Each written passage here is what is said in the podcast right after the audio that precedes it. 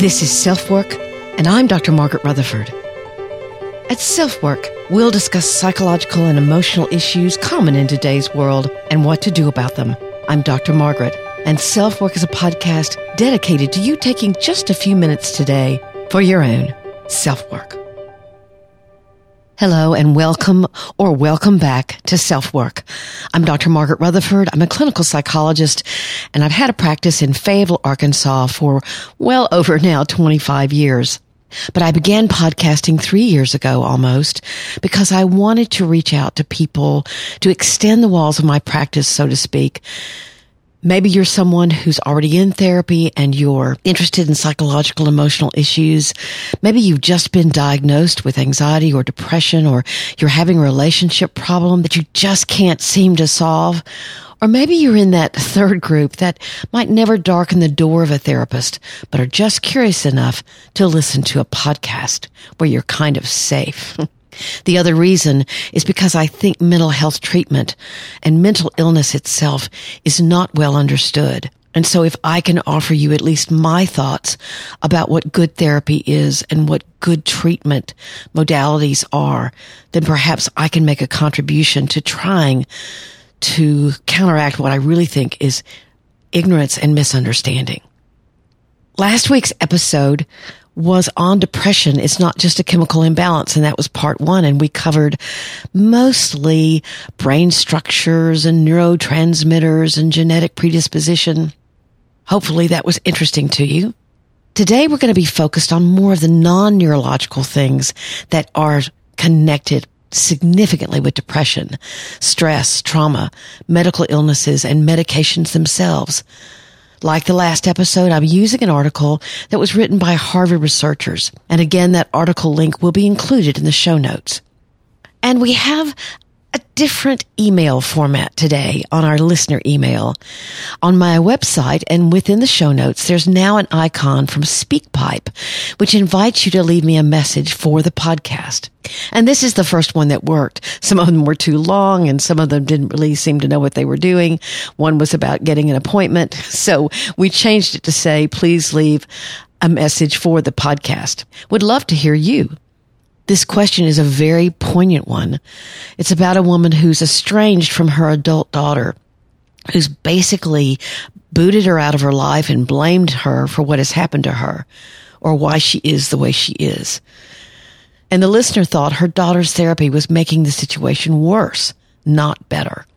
So I'll look forward to answering her question. So let's sit back and talk about just exactly what are the links between stress and trauma medications, and medical illnesses with depression.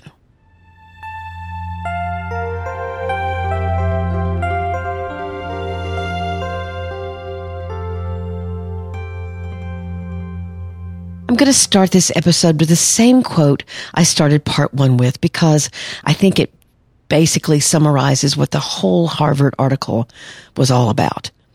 And I quote, it's often said that depression results from a chemical imbalance, but that figure of speech doesn't capture how complex the disease is.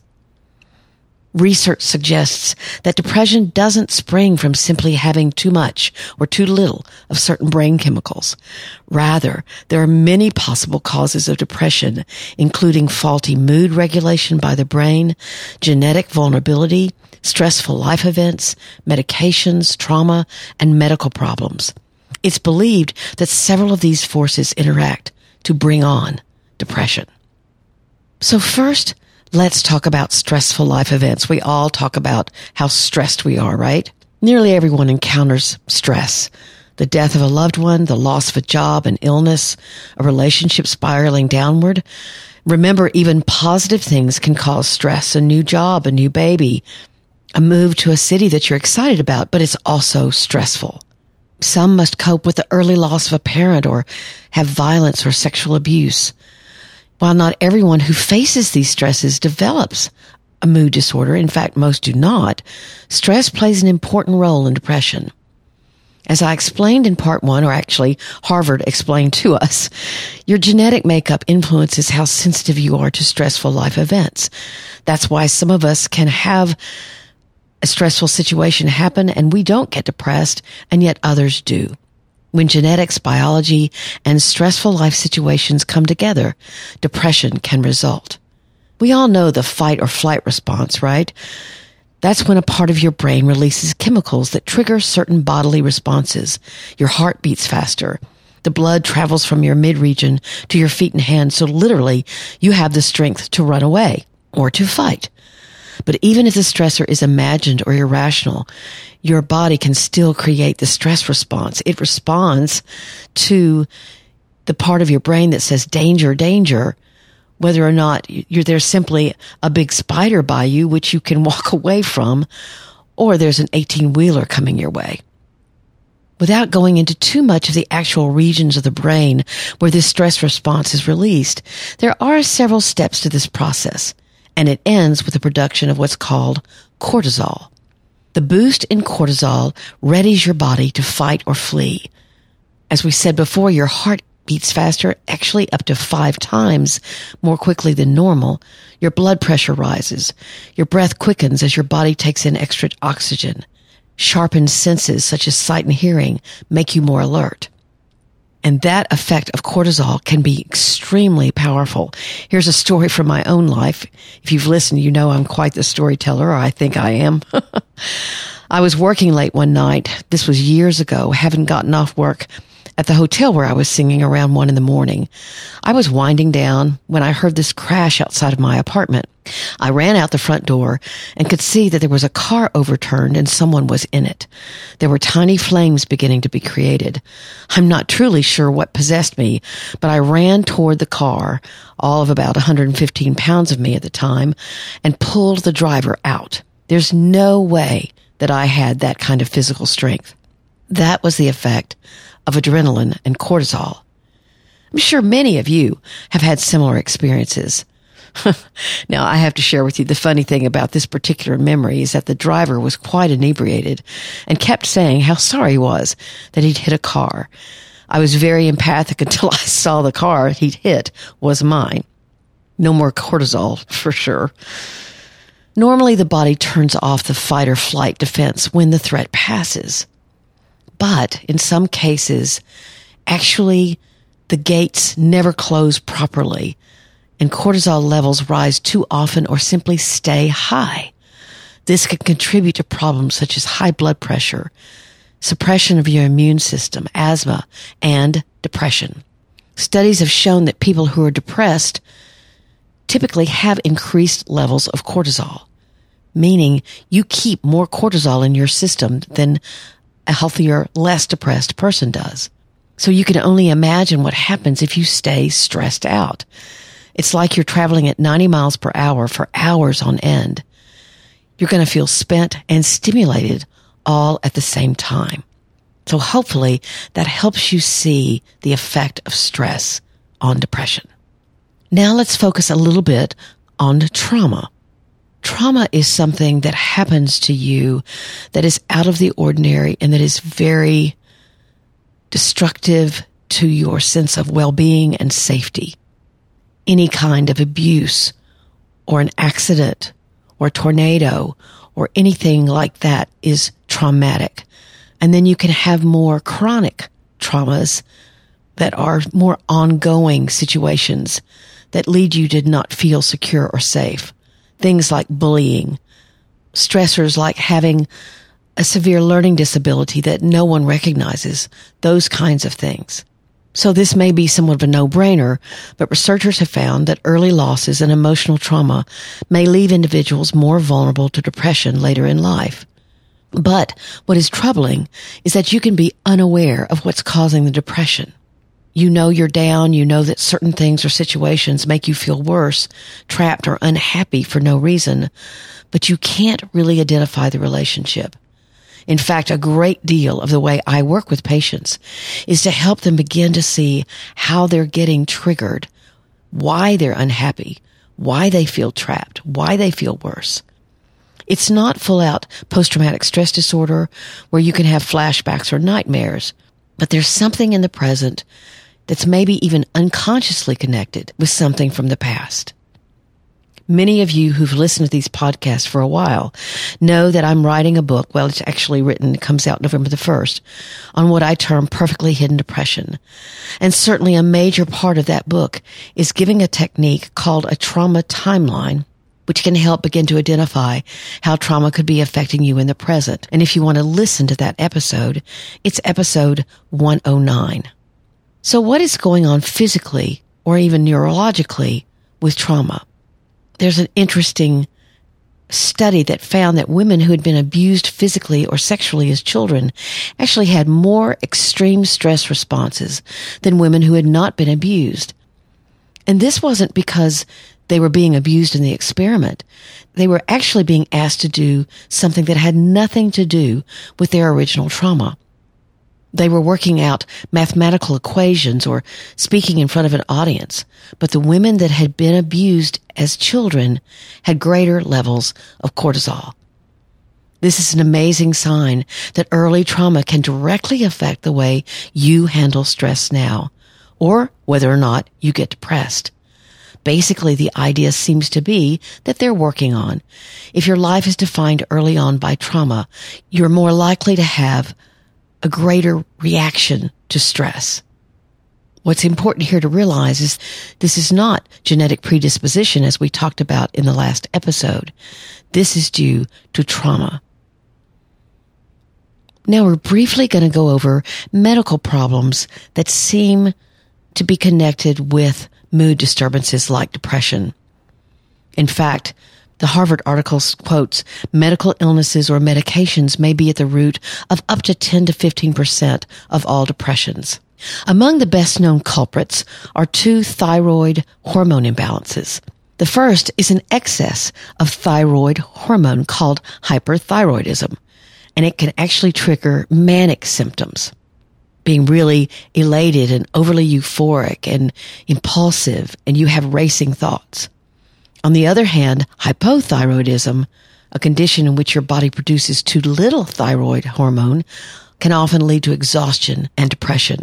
So whenever I've got someone in front of me that I'm beginning to suspect may have bipolar disorder or some kind of cyclic disorder, I try to always suggest to them that they go get their thyroids checked first. I never want to call something mental that actually has a physical or medical problem underneath it.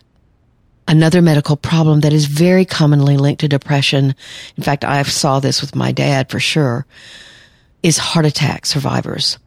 Many report feeling blue and having significant depression. I've also noticed in my practice that someone who's had brain surgery has similar kinds of issues. Again, you know, your heart and your brain are very vital parts of your functioning. Research shows that depression can spell trouble for heart patients, for example. It's been linked with slower recovery, future cardiovascular problems, and a higher risk of dying within about six months. We're going to touch briefly on some other medical problems that can have a strong link with depression. Nutritional deficiencies such as a lack of vitamin B12, so you want to check that out other endocrine disorders, like something wrong with your adrenal glands. You can check adrenal functioning. Certain immune system diseases such as lupus, neurological conditions such as MS, Parkinson's, Alzheimer's, some viruses and other infections, including hepatitis and HIV, of course, cancer, and erectile dysfunction in men. Now, as I looked at this list, I did kind of wonder, just my common sense, wondered if it was the disease itself that might create depression or some of the chronic losses associated with them. I don't know the answer to that question, but I think it's an interesting one to ask. The last factor in creating depression are medications themselves. For example, I take propanolol, which is actually a blood pressure medication. I take it if I'm afraid I'm going to have a panic attack because it's very effective. And that's one medication that is shown to cause depression. And truthfully, I've noticed when I take it, I'll notice a slight drop in my mood that's not connected to anything happening. That doesn't prove anything. It's my personal experience. And it's a price I'm willing to pay to not have an anxiety attack. But you need to check with your doctor or pharmacist, especially if somehow when you began taking a medication for some condition, your own joy in living seemed further away or harder to reach. So please be attentive to that as well. So now, of course, I'm going to talk about what you can do about it. By now, you know I'm a huge believer in therapy to help you figure out what the stress is in your life and how to keep it monitored and modulated. Mindfulness, which we covered in episode 91, can be very helpful. You need to identify the trauma there may be in your life that you've discounted. And again, this is big in my work on perfectly hidden depression. You can look into the effect of whatever medical illness you have and how is that affecting your satisfaction with life. And you can really be careful about the medications you take because some of them could be at least exacerbating or even causing depression itself. That's a lot to think about. But what I really wanted to stress in the last episode and in this one is that when you hear someone say, or you yourself thought, oh, depression's a chemical imbalance. All I have to do is take a medication. I'll be okay. It's simply more complex than that. And I hope that these episodes have shown you that very fact. We still have so much to learn. So stay curious and be your own advocate if you have depression and want to try to work with it and heal.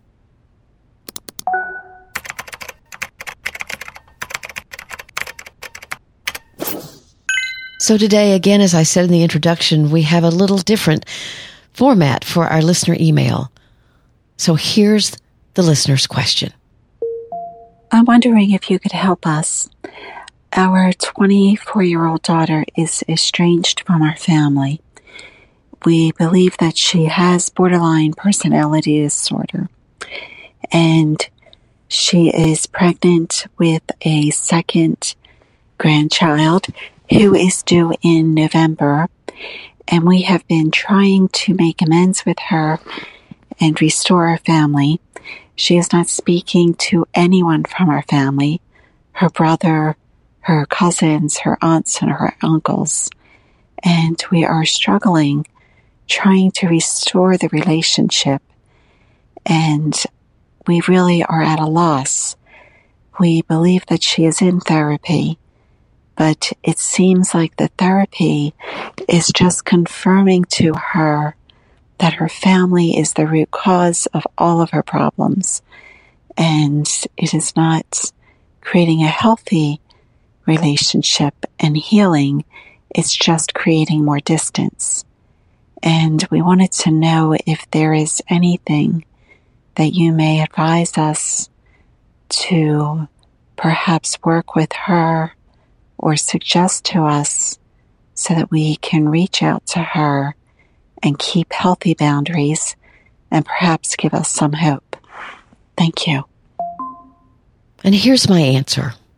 First of all, I want to thank you for leaving such an eloquent and well put together question. Several things came to mind. Estrangement in and of itself holds stigma for some people. To say you're estranged from your parents or your adult children often brings with it comments like, Oh, have you tried this, that, or the other? Don't let pride get in the way. Everybody needs family. But estrangement is sometimes justified and sometimes not. If you're one doing the estranging and you have a really good reason, then those comments are more than hurtful. Many abused adult children have no relationship with their parent for really good reasons. But if someone has estranged themselves from you, and as this woman does, suspects mental illness or a personality disorder, and you don't understand the reason for the estrangement, you're totally blamed for what went on, then that is also extremely painful. If you bring children and grandchildren into the picture, the hurt can feel devastating. I've always believed that withdrawal is a very potent form of control, and estrangement is all about withdrawal. This mother believes her daughter to also experience borderline symptoms, meaning her mood swings are highly intense. She perceives abandonment where there is none. There can be frequent and dramatic self-destructive tendencies, and there is often a severe sense of emptiness inside her very being. Reconciling with someone with these characteristics can be extremely hard to say the least. You've just gotten finished, in fact, listening to an episode that's all about the complexities of depression I can assure you the complexities of borderline personality disorder and really any personality disorder are also just as staggering. As far as your daughter's therapy not helping, I think two things. One, even if the therapy is good and appropriate, patients can still hear what they want to hear or perceive a comment in a way that's simply not accurate. Also, it's important to remember that this therapist is hearing the story in a way that might suggest that parents have been at fault in some way. So you never know the story that the other person is telling. Borderline symptoms are often noticeable. At the same time, since these people feel abandoned very, very easily, often a therapist has to move very slowly before they introduce the idea that some of their perceptions might be distorted. Either way, it's difficult. What I recommend, but I also will frankly admit isn't always effective. First, I think you should go into therapy yourself, the woman who wrote me. Then give permission to your own therapist to reach out to their daughter's therapist and see if conjoint sessions could occur. That means both therapists are there. It can be hard to work out schedule wise, but often, especially with someone with borderline traits, it works better than a mediator because they already trust the therapist they have.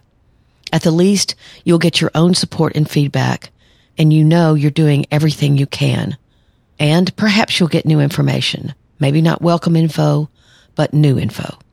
The other thing is, as hard as it is, give it time. I do hear some urgency in your voice. What can we do? What can we do? And it may be that you need to modulate your own urgency. I don't have grandchildren, but I can't imagine going without seeing my son on a fairly regular basis. I can only imagine what that feels like.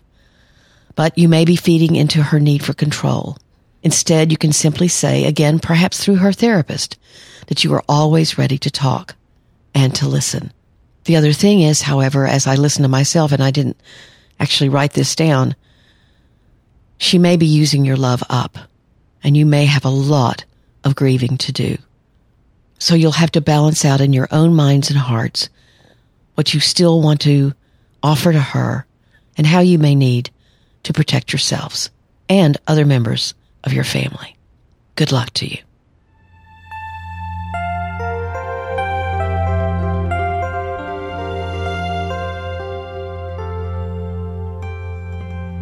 Thanks so much for listening to Self Work today. I invite any and all of you to leave me a message via the SpeakPipe icon or a link that you'll find on the show notes. Again, the Harvard article link will also be in the show notes.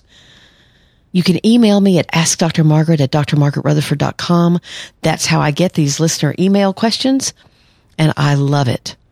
I get to know why you listen to the podcast, what you're interested in. And thank you so much to those of you who've left me written reviews, any kind of ratings and reviews actually, but especially the written reviews on iTunes. That's the major way I have of quote unquote advertising self work where people can stumble upon the podcast or actually be looking for it and see, hey, there are plenty of others who find benefit from this. So thank you for those that have done that. There are other ways to connect with me. My website is drmargaretrutherford.com and you can subscribe there and get a weekly blog post and weekly podcast. That's all, I promise. No advertisements. So I'd love to have you join that subscription group.